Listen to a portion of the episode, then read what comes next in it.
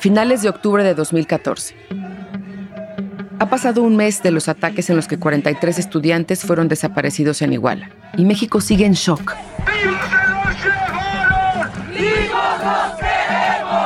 En las calles de la capital, ríos de personas se manifiestan sin cesar día tras día. Y la indignación por momentos roza la furia. Ayotzinapa es la gota que derrama el vaso en un país que lleva años viviendo una violencia sin precedentes, consecuencia de la guerra contra el narco y las disputas entre bandas criminales. Los 43 de Ayotzinapa se vuelven un símbolo de ese sufrimiento que antes estaba silenciado por el miedo y la impunidad, pero que ahora grita. El caso se ha vuelto noticia en todo el mundo y la presión sobre el gobierno para presentar avances en la investigación aumenta.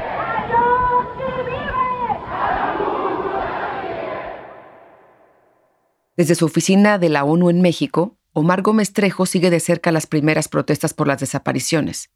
También sale a las calles.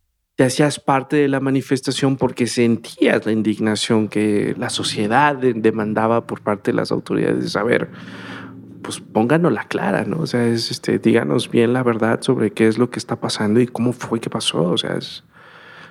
Sí. El caso le movió el piso a Gómez Trejo desde el primer momento. Recuerda que llevaba apenas unas semanas de haber vuelto a México después de un periodo de trabajo en Guatemala. Y sucede, eh, pues el 26 de septiembre, pues era un viernes, de seguro yo habría salido a las 2 de la tarde de la oficina, este, y ir al departamento que en ese momento rentaba y sucede el caso Ayotzinapa, ¿no?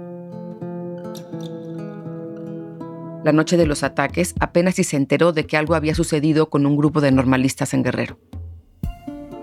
Lo que sí empezó, recuerdo, a circular en los chats de la oficina era que había ocurrido una desaparición de estudiantes en Iguala y ya fue como empezamos a dar seguimiento pues por la, ¿no? lo, lo que representaba. Como abogado en derechos humanos, Comestrejo se interesa por el caso. Pero en ese momento estaba en el área legislativa de la ONU y no en la de monitoreo. Trabajaba temas de reformas a las leyes, nada que ver con estar en el terreno observando y documentando. Pero las circunstancias lo llevaron a la normal de Ayotzinapa la semana siguiente de los hechos. Al lunes siguiente me acuerdo que hubo una reunión, la oficina decide mandar un grupo de observadores, ¿no? O sea, la oficina documenta ese tipo de casos y solamente estaba una compañera que se llama Pilar y no había más del equipo porque estaban como en otras comisiones. Entonces dicen, jalen a Omar. Entonces a mí me montan a esa comisión. Y es donde yo tomo como primer contacto el caso Ayotzinapa de frente. O sea, fuimos, me acuerdo, estuvimos en la escuela normal rural haciendo las entrevistas a estudiantes sobrevivientes, a familiares. Después de aquel primer contacto directo con las víctimas, Gómez Trejo quiere involucrarse más. Y a finales de octubre, su jefe le dice que la Procuraduría General de la República ubicó un sitio donde podría haber indicios sobre el paradero de los estudiantes. Piden que personal de la ONU vaya al sitio a observar y hasta les ofrecen un helicóptero. Por separado, la Procuraduría llevará también a fotógrafos de prensa. Como Gómez Trejo ya había estado en la normal, su jefe lo incluye de nuevo en el plan y viaja por segunda vez a Guerrero con su colega Pilar San Martín tomamos el helicóptero, volamos hasta el campo de fútbol de Cocula y de ahí nos trasladan hacia el basurero, ¿no? Ese basurero al que vamos ahora y las zonas a su alrededor serán muy importantes en esta historia. Son los escenarios donde, de acuerdo a la versión que desarrollará el gobierno y que mantendrá sin moverle una coma, los 43 fueron desaparecidos.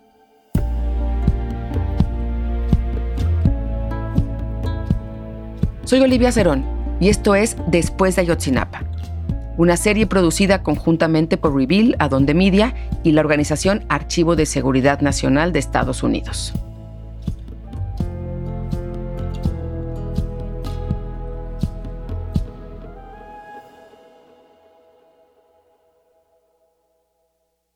Es 28 de octubre de 2014. Gómez Trejo y su colega se dirigen a un enorme tiradero de desperdicios en una zona de cerros en Cocula, a 20 kilómetros de Iguala, la ciudad donde atacaron a los estudiantes. El helicóptero aterriza en un campo de fútbol, kilómetros de distancia de donde estaba el basurero, de, kilómetros de distancia de lo que era el río. Se refiere al río San Juan, del que hablaremos más adelante. Esperamos unos minutos, no sé cuánto tiempo esperamos ahí. Y en esa espera, de repente, alguien muy importante viene y se le presenta. De pronto vemos que entran muchas camionetas y se acerca una persona y dice, hola, yo soy Tomás Cerón. Tomás Cerón. Ya hablamos de él en el primer episodio. Es el funcionario encargado de la investigación del caso Ayotzinapa. Como dijimos, es la persona a la que el GIEI, antes de irse de México, señalaría por manipular el caso. Es un hombre poderoso, cercano al entonces presidente Enrique Peña Nieto. Su cargo es director de la Agencia de Investigación Criminal, con labores forenses y de inteligencia. El área que encabezaba, y que ya no existe, era parte de la Procuraduría General de la República. Su encargo específico era combatir la delincuencia. En aquel encuentro en la cancha de fútbol de Cocula, Gómez Trejo y su colega se presentan también. Buenas tardes, nosotros somos el personal de la ONU y él instruye, súbalos en una camioneta y llévenlos al basurero. Así, ¿no? Y nosotros vamos al basurero.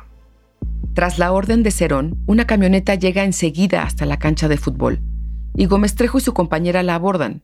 Cerón se queda ahí. No vuelven a verlo.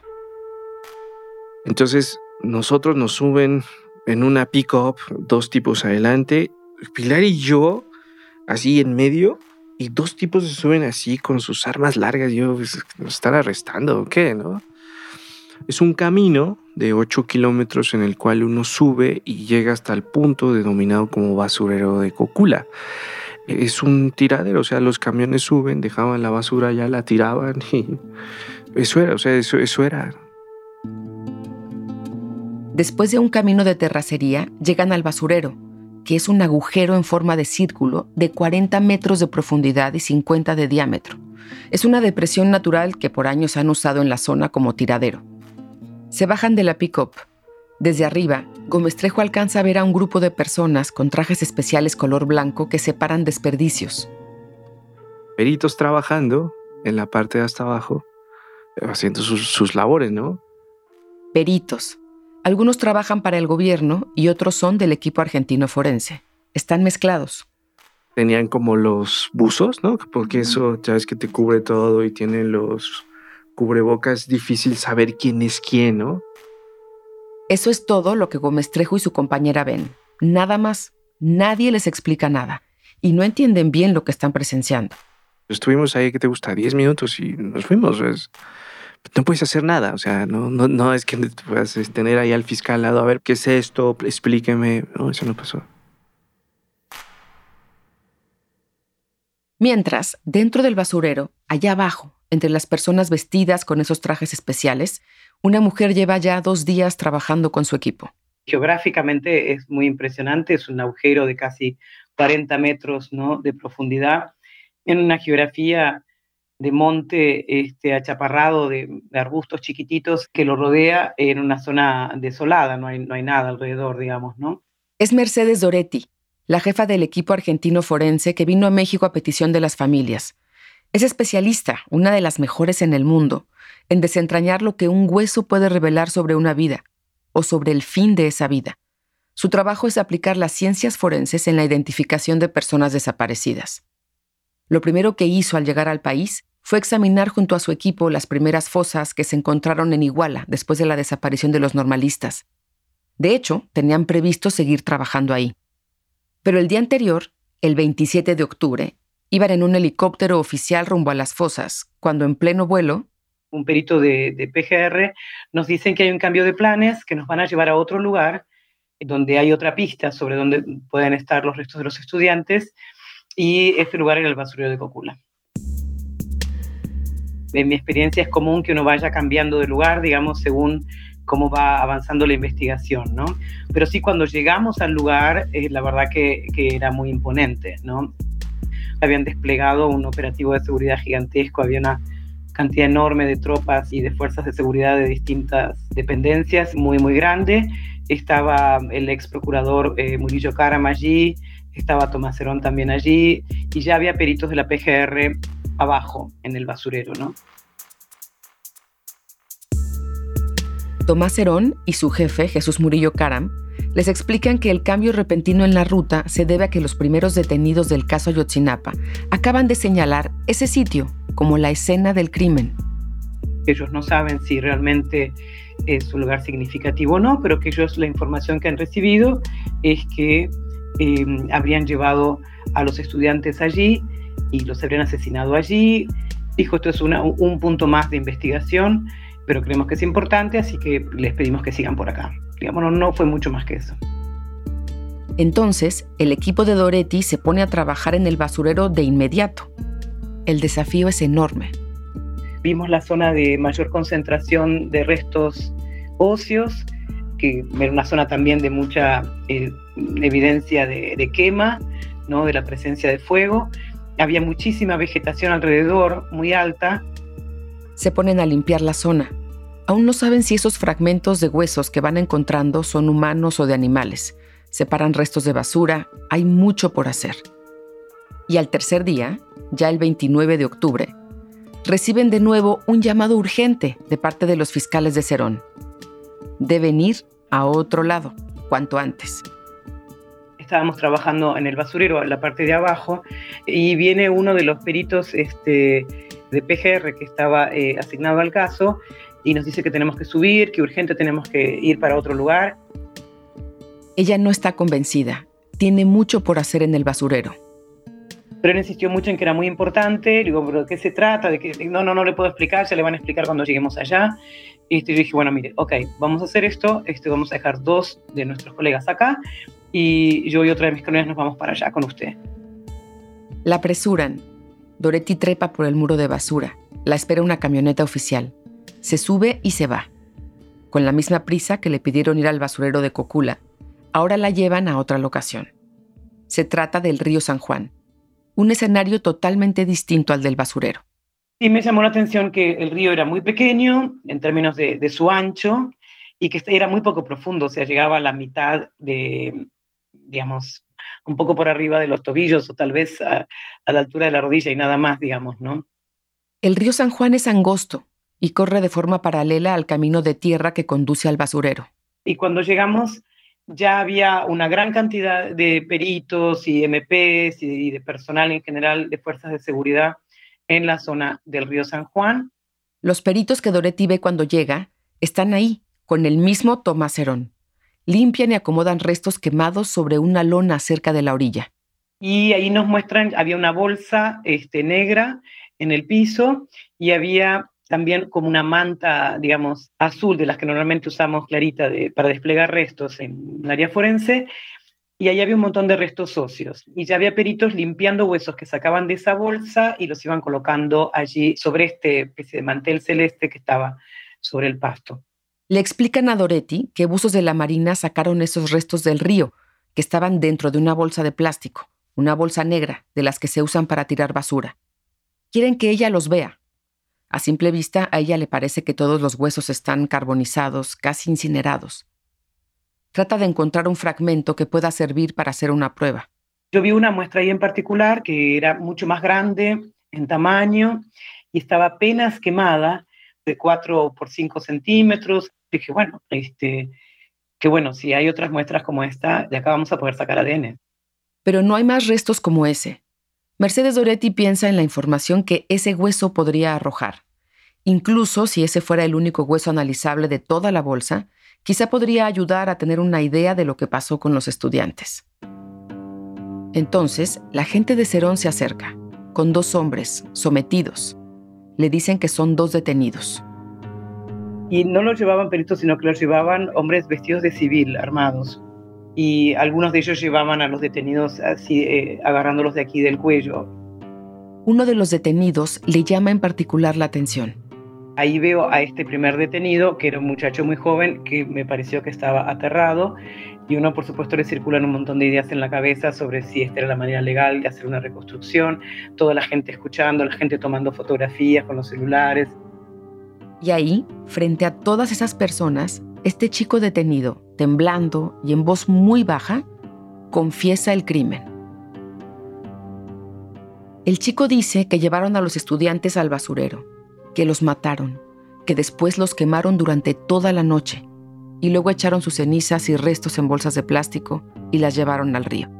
decía aquí tiré la bolsa, este, y aquí, aquí abrí una, aquí ya no la quise abrir, eh, la segunda, y daba como toda una descripción, pero se supone que estaban haciendo como una reconstrucción de los supuestos hechos, pero realmente me parecía que no era la manera de, de, proteger los derechos de quien está acusado de un crimen, más allá de que lo haya cometido o no. Toda la escena me parecía que esa no era la manera en que debían hacerse las cosas, ¿no? Y después, tras esa confesión, dejan el río. Y de ahí fuimos al basurero con ellos también y con un montón de gente más. Y también ahí se sumó otra persona más, otro de los detenidos, que tenía un ojo medio oscuro y yo dije, pensé, no sé, ¿será algo natural de él o será que ha tenido un golpe o algo? No sé. Y ahí, mientras escucha otra parte de la descripción de los hechos en voz de los detenidos, un alto funcionario de la Procuraduría se dirige a ella, directamente. Me dice, Doretti, Doretti, pregunte. Este, yo digo, no, no, prefiero no, no, no preguntar. Y me dice algo así como, ve que tratamos bien a los detenidos, todo el mundo puede preguntar, lo que quieran preguntar. Y yo pensaba, bueno, no, no creo que eso sea muy eh, correcto, que todo el mundo pueda preguntar. Yo no sé bien si, yo, si era correcto que yo preguntara, digamos, ¿no? A Doretti la situación le incomoda y se aparta para hacer una llamada a la abogada de su equipo. Contándole lo que estaba viendo y diciéndole que me parecía que acá había algo que no, no estaba bien, ¿no? Sí, para mí fue una luz roja sin entender del todo hasta qué punto lo era, ¿no? En ese momento te digo, era como tocar a ciegas, ¿no? Una pared sin entender qué estás viendo. Es el fotoperiodista independiente José Jiménez. Le dicen Pepe. Un día antes de la visita imprevista de Doretti al río San Juan, él estuvo ahí, en el mismo río, y capturó con su cámara una escena crucial en esta historia. Se empieza a hablar de que ahí está el tema, entonces todo lo filmamos, todo lo reporteábamos. Vale la pena detenernos un poco aquí, porque este es un momento complicado de entender. Voy a tratar de explicarlo con la mayor claridad posible. Simultáneamente están pasando cosas relevantes en dos escenarios cercanos entre sí, pero distintos. Uno es el basurero de Cocula, que es el sitio que el gobierno quiere que se conozca primero, a donde llevan a la prensa y a la gente de la ONU el 28 de octubre. Y el otro es el río San Juan. El día 29 llevan ahí, a este río, a Doretti y escucha la confesión de un detenido. Pero un día antes, el mismo 28, en ese punto ya hubo movimiento de la Procuraduría, aunque ni el equipo de Cerón ni nadie del gobierno lo revela. Lo descubren reporteros como Pepe Jiménez, que están ahí indagando por su cuenta. Él llega al río por casualidad. Ese día 28, primero va al basurero de Cocula porque sabe que hay una visita organizada por el gobierno, pero como no va en el grupo... No nos dejaron pasar. Y se hizo todo este show, ¿no? Entró el convoy, las camionetas con periodistas. La Procuraduría General de la República solo dejó pasar al basurero a un grupo de fotógrafos que llevó para que tomaran imágenes del sitio. Puro, tema para registro visual. Los dejaron filmar, hicieron un goteo, que tener a la gente atrás y permitir pasar para para que la gente pueda fotografiar o filmar. Unos minutos, estuvieron ahí y finalmente se fueron.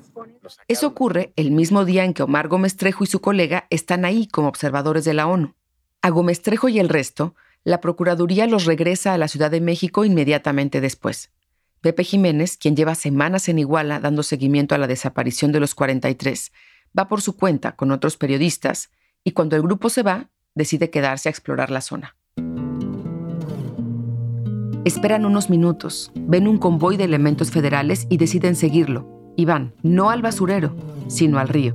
Y empezaron a hacer búsqueda en los brazos de riego que tienen los canales del río cercano. En estos brazos estaban ellos buscando algo, pues íbamos grabando, ¿no? Entonces, eh, el Ministerio Público, eh, uno de ellos nos gritó muy, muy, muy agresivo que no podíamos estar cerca de ellos pero no había nadie, ¿no? Ellos venían acompañados por marinos, por gente de la agencia de investigación, policías federales, e incluso entre ellos estaban poniendo de acuerdo de qué hacían si les disparaban, ¿no? Aún así se quedan. los estuvimos siguiendo esa tarde eh, y parecíamos sombra de ellos, ¿no? Íbamos atrás, atrás, atrás. Yo me acuerdo que había mucho movimiento de helicópteros. Porque estaban cerca de la cancha de fútbol que la Procuraduría empezó a usar como aeródromo. empezó a sonar un helicóptero muy bajo, muy, muy, muy bajo. Pepe Jiménez es aficionado a las aeronaves. Por eso, de puro oído se da cuenta que el helicóptero está a punto de aterrizar y que es un helicóptero grande. El punto es que bajaron y cuando vimos el aparato no vimos gente ahí más que al piloto. Eh, y, y el siguiente claro que vimos, paramos el coche y realmente por puro instinto, ¿no? Yo prendí la cámara desde que me bajé sin siquiera enfocar.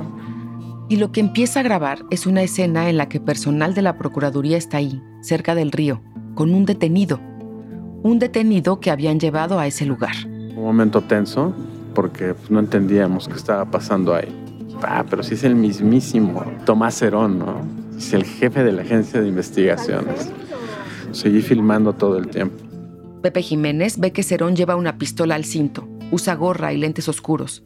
Está ahí con dos personas de su equipo y un escolta corpulento que lleva sometido al detenido.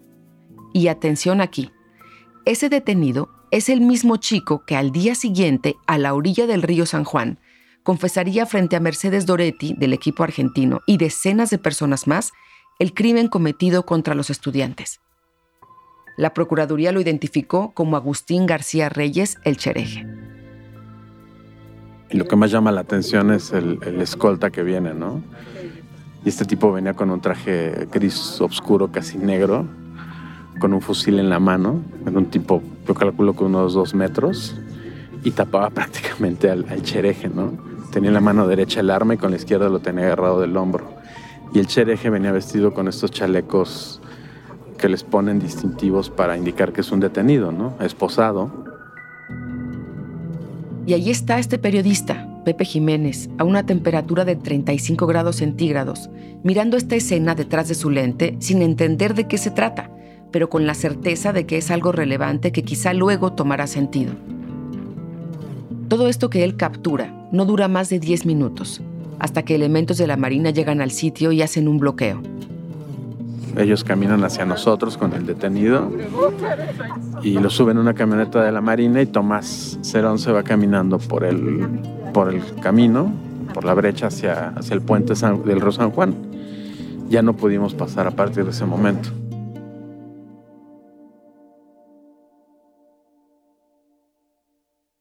Esa noche, Pepe Jiménez comparte este material con Marcela Turati, otra de las periodistas que reporteaban en la zona por esos días. Le dije, oye, pasó algo muy raro, ¿no? O sea, Marcela y yo hacíamos así con nuestros cortes en la noche, como de, oye, ¿qué viste? ¿Qué sabes? Se vieron en un café en Iguala, como solían hacer al final de cada jornada para cruzar información y tratar de ir armando el rompecabezas. Pepe llegó, oye, pasó algo. Y yo incluso lo incorporé en mi crónica, porque entonces, mi crónica era de que la PGR nos hizo un show en el basurero mientras estaba pasando otra cosa en otro lugar porque él me contó. Y la PGR se enojó muchísimo, eso sí me acuerdo. Pero ahí ni siquiera se había dicho lo del río, ¿no? Nada. Se había dicho el basurero. Ahí no sabíamos nada del río todavía. En ese momento, ni Pepe Jiménez ni Marcela Turati imaginaban lo relevante que en un futuro sería para el caso haber documentado esa acción que el gobierno quiso mantener oculta.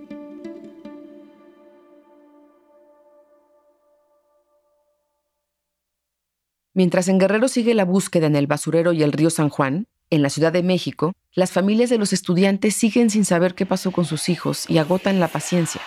Las manifestaciones en las calles continúan. La presión para el presidente Enrique Peña Nieto, que está a punto de cumplir dos años de gobierno, es enorme. Apenas unos meses atrás de que estallara Yotzinapa, había sido portada de la revista Time. La revista Time presenta al presidente Enrique Peña Nieto como el Salvador de México. Así lo dice el titular en la portada del mes de febrero, donde aparece una fotografía del mandatario. La publicación el artículo afirmaba que las alarmas habían sido reemplazadas por aplausos. Cito textual. Peña Nieto ha aprobado el más ambicioso paquete de reformas sociales, políticas y económicas en la historia. Las cosas parecían irle muy bien. Pero ahora, de un momento a otro, la imagen optimista que su gobierno había logrado posicionar por encima de la violencia se está cayendo a pedazos. Ayotzinapa se convierte en un punto de quiebre que vuelve a ser visible esa herida que atraviesa al país a lo largo y ancho, y la desaparición de los 43 es tema en todo el mundo. 43 missing students, a mass grave and a suspect. Mexico's de manifestants crient leur Dos colère. estudiantes muertos en Guerrero. desaparecidos fazem caravana no México. Y es en medio de todo esto que Peña Nieto decide abrir las puertas de Los Pinos, que entonces era la casa presidencial, a las familias de los estudiantes desaparecidos. Es 29 de octubre de 2014. Han pasado 33 días de las desapariciones. y al frente, en línea recta, sobre una tarima estaban el presidente Peña Nieto acompañado del secretario Es Santiago Aguirre, el director del Centro PRO, una de las organizaciones que representa legalmente a las familias. Recuerda que el encuentro fue privado, no entraron medios de comunicación. Duró casi seis horas. Aguirre, que estaba ahí, dice que fue muy tenso. Y los padres y las madres empezaron a plantear eh, sus, sus demandas, pero era en un tono pues de mucha desesperación y hubo un fuerte reclamo de los padres y en particular eh, el tío de un muchacho de sobreviviente que interpeló al presidente y le dijo que no estaban a la altura de la búsqueda y de lo que se estaba requiriendo en ese momento. Para nosotros definitivamente ya llegamos al límite de la tolerancia y de la paciencia. Es Felipe de Jesús Flores. Alguien grabó con su celular la escena y el video se filtró después a la prensa. Son 43 desaparecidos de manera forzada por elementos de la policía preventiva de igual. Que el pueblo de México le exige a ustedes respuesta inmediata. Ya no más simulación de andarlos buscando en fosas. No están en fosas, están vivos. ¿Quién se llevó a nuestros hijos? ¡Los policías! Ese día en Los Pinos, a petición de las familias, Peña Nieto acepta firmar un documento con 10 compromisos. Uno de ellos es el acuerdo de impulsar la conformación del grupo de expertas y expertos independientes, el GIEI. Quiero compartirles lo que ha acontecido hace algunas horas en un encuentro que sostuve con los padres de familia de los jóvenes estudiantes de Ayotzinapa que están desaparecidos. Por la noche, en un ambiente controlado, el presidente dio un mensaje a la prensa en el que no hubo espacio para preguntas y respuestas. No cabe el más mínimo resquicio para la impunidad, que habremos de ir al final de las investigaciones a dar con los responsables, a aplicar la ley, tope donde tope.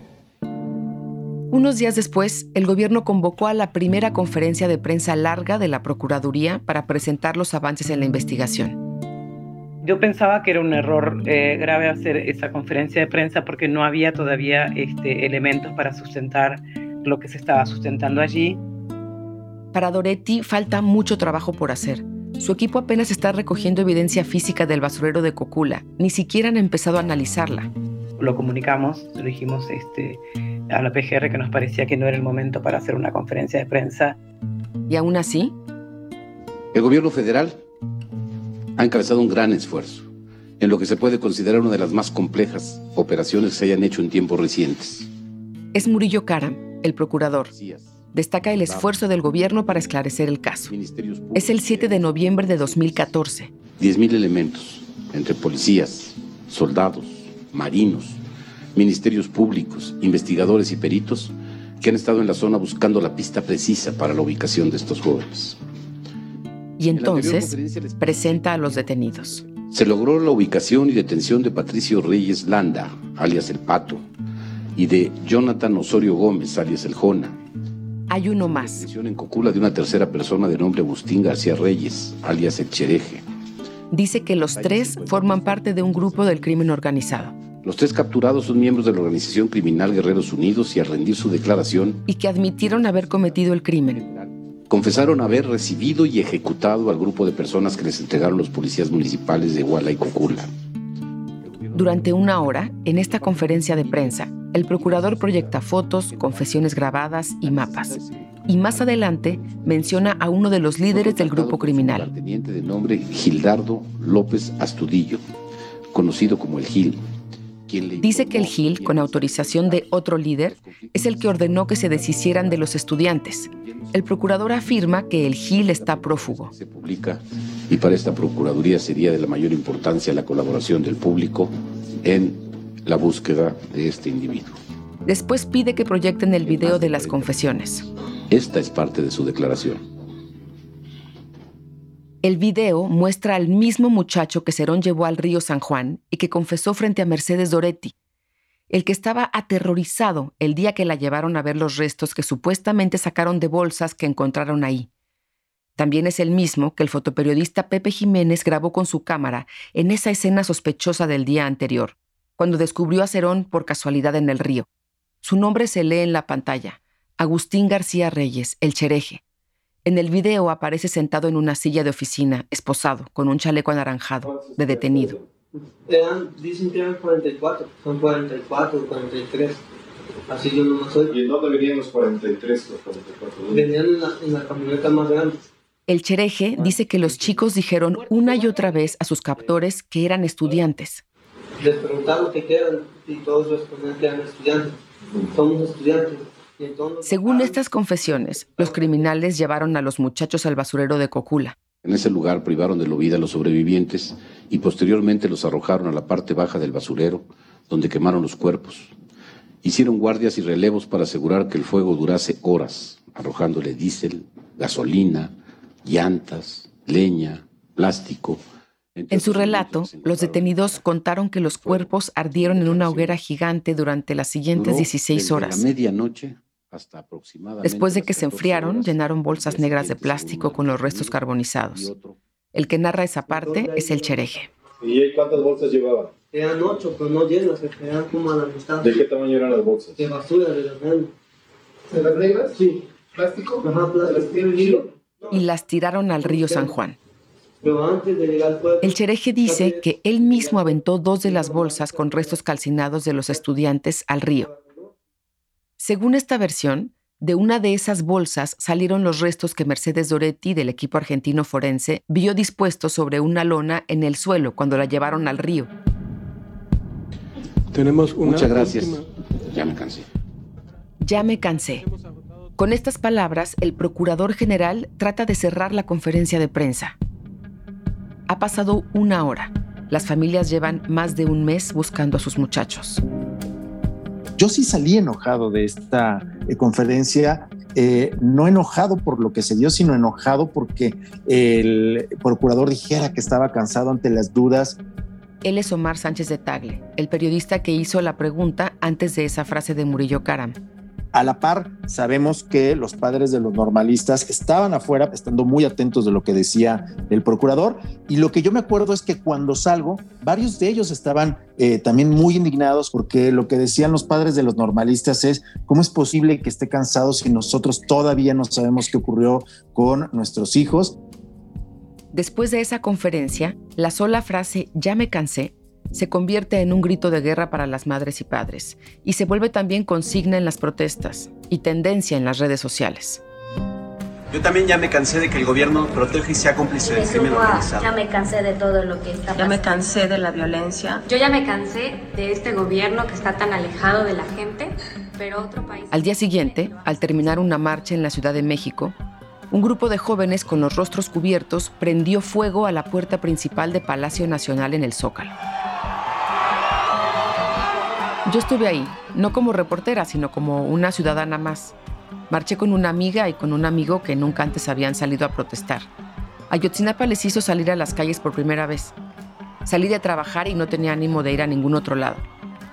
La gente encendió velas y gritó consignas, pero nunca me imaginé que al terminar la marcha vería arder la puerta de Palacio Nacional. Cuando empecé a ver las llamas, no lo pensé y me acerqué a ver. Luego los medios lo destacaron como un acto de vandalismo reprobable. A mí me estremeció lo que la imagen simbolizaba. ¡Ahí va!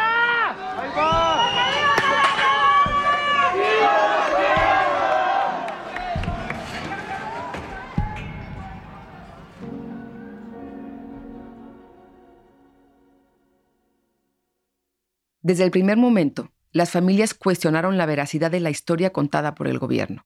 Para ellas, los testimonios de los detenidos no bastaban para dar por cierta esa versión. También dudaba Mercedes Doretti y el resto del equipo argentino. Estábamos muy lejos de realmente tener ninguna conclusión que se pudiera sacar y menos solamente de testimonios, digamos, ¿no?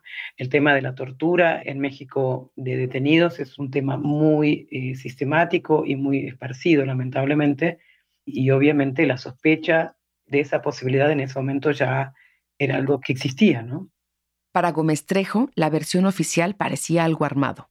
No generaba ninguna convicción, no había como ninguna credibilidad respecto a lo que se estaba haciendo, ¿no? Pues no, no, no lo creías, no lo creías, como un guion. Crear, inventar toda una realidad ficticia con tal de callar un caso, ¿no? De decir a la familia, váyase a su casa, vaya, vaya a llorar a su hijo. Después de esto que le demos, no va a saber usted absolutamente nada, ¿no? Eso era algo. Eso es muy triste. Poco más de un mes después de aquella conferencia de prensa de Murillo Karam, un grupo de madres y padres volvió a la residencia presidencial. Fue en la Nochebuena de 2014. Llovía muy fuerte. Nosotros fuimos a hacer meeting en, en Los Pinos. Tenemos el dolor, la tristeza, compañeros, de que nuestros hijos no están con nosotros.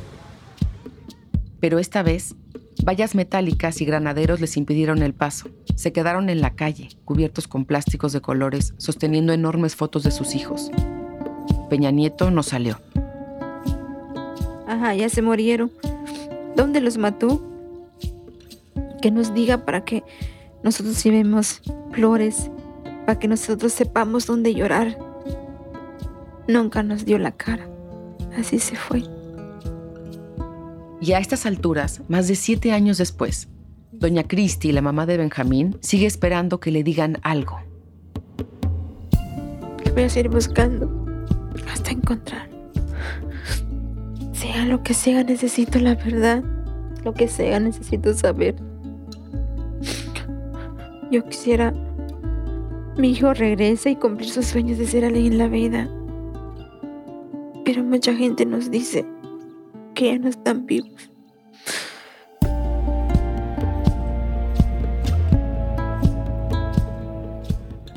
En el siguiente episodio, en diciembre de 2014, el gobierno mexicano hace un nuevo anuncio. Los resultados del análisis que el laboratorio de Innsbruck en Austria hizo a un resto óseo coinciden con el ADN de un estudiante. Se trata del fragmento de hueso que Mercedes Doretti vio en el río San Juan. Por supuesto que era un momento muy duro para esa familia y también para las familias de los demás, porque inevitablemente la posibilidad de encontrarlos con vida se veía amenazada de alguna manera ante la identificación de uno de ellos. Con esto, el gobierno tiene un elemento más para intentar cerrar el caso. Después de Ayotzinapa es una producción conjunta de Adonde Media, Reveal y el Archivo de Seguridad Nacional de Estados Unidos, presentado por Animal Político. La editora es Singer Díaz Barriga, el editor jefe es David Alandete, Martin Chossart hizo la edición de audio el diseño de sonido fue de Mariano Pachela. David De Luca estuvo a cargo de la mezcla y masterización. Javier Amay fue la responsable de producción. Carlos Sánchez fue el asistente de producción. Andalucía Nolsolov fue consultora editorial. La productora ejecutiva es Martina Castro. Voces adicionales de Giovanna Romano Sánchez, Martín Chossard, Román Frontini, Logan Tapfel y Martín Cruz. Gracias a Univisión por facilitarnos los archivos de sus noticias. La investigación que forma la base de este podcast fue realizada por nuestros socios de Reveal, un podcast que es una coproducción del Center for Investigative Reporting y PRX. La serie original de Reveal fue producida por Anayansi Díaz Cortés y editada por Taki Telonidis, con reportaje de Díaz Cortés y Kate Doyle. La música original que también se usó en este podcast es de Jim Briggs y Fernando Arruda. Las ilustraciones son de Dante Aguilera. El productor ejecutivo de Reveal es Kevin Sullivan. Para más información sobre ambas producciones, puedes ir a adondemedia.com diagonal después de Ayotzinapa. Yo soy Olivia Cerón. Gracias por escuchar.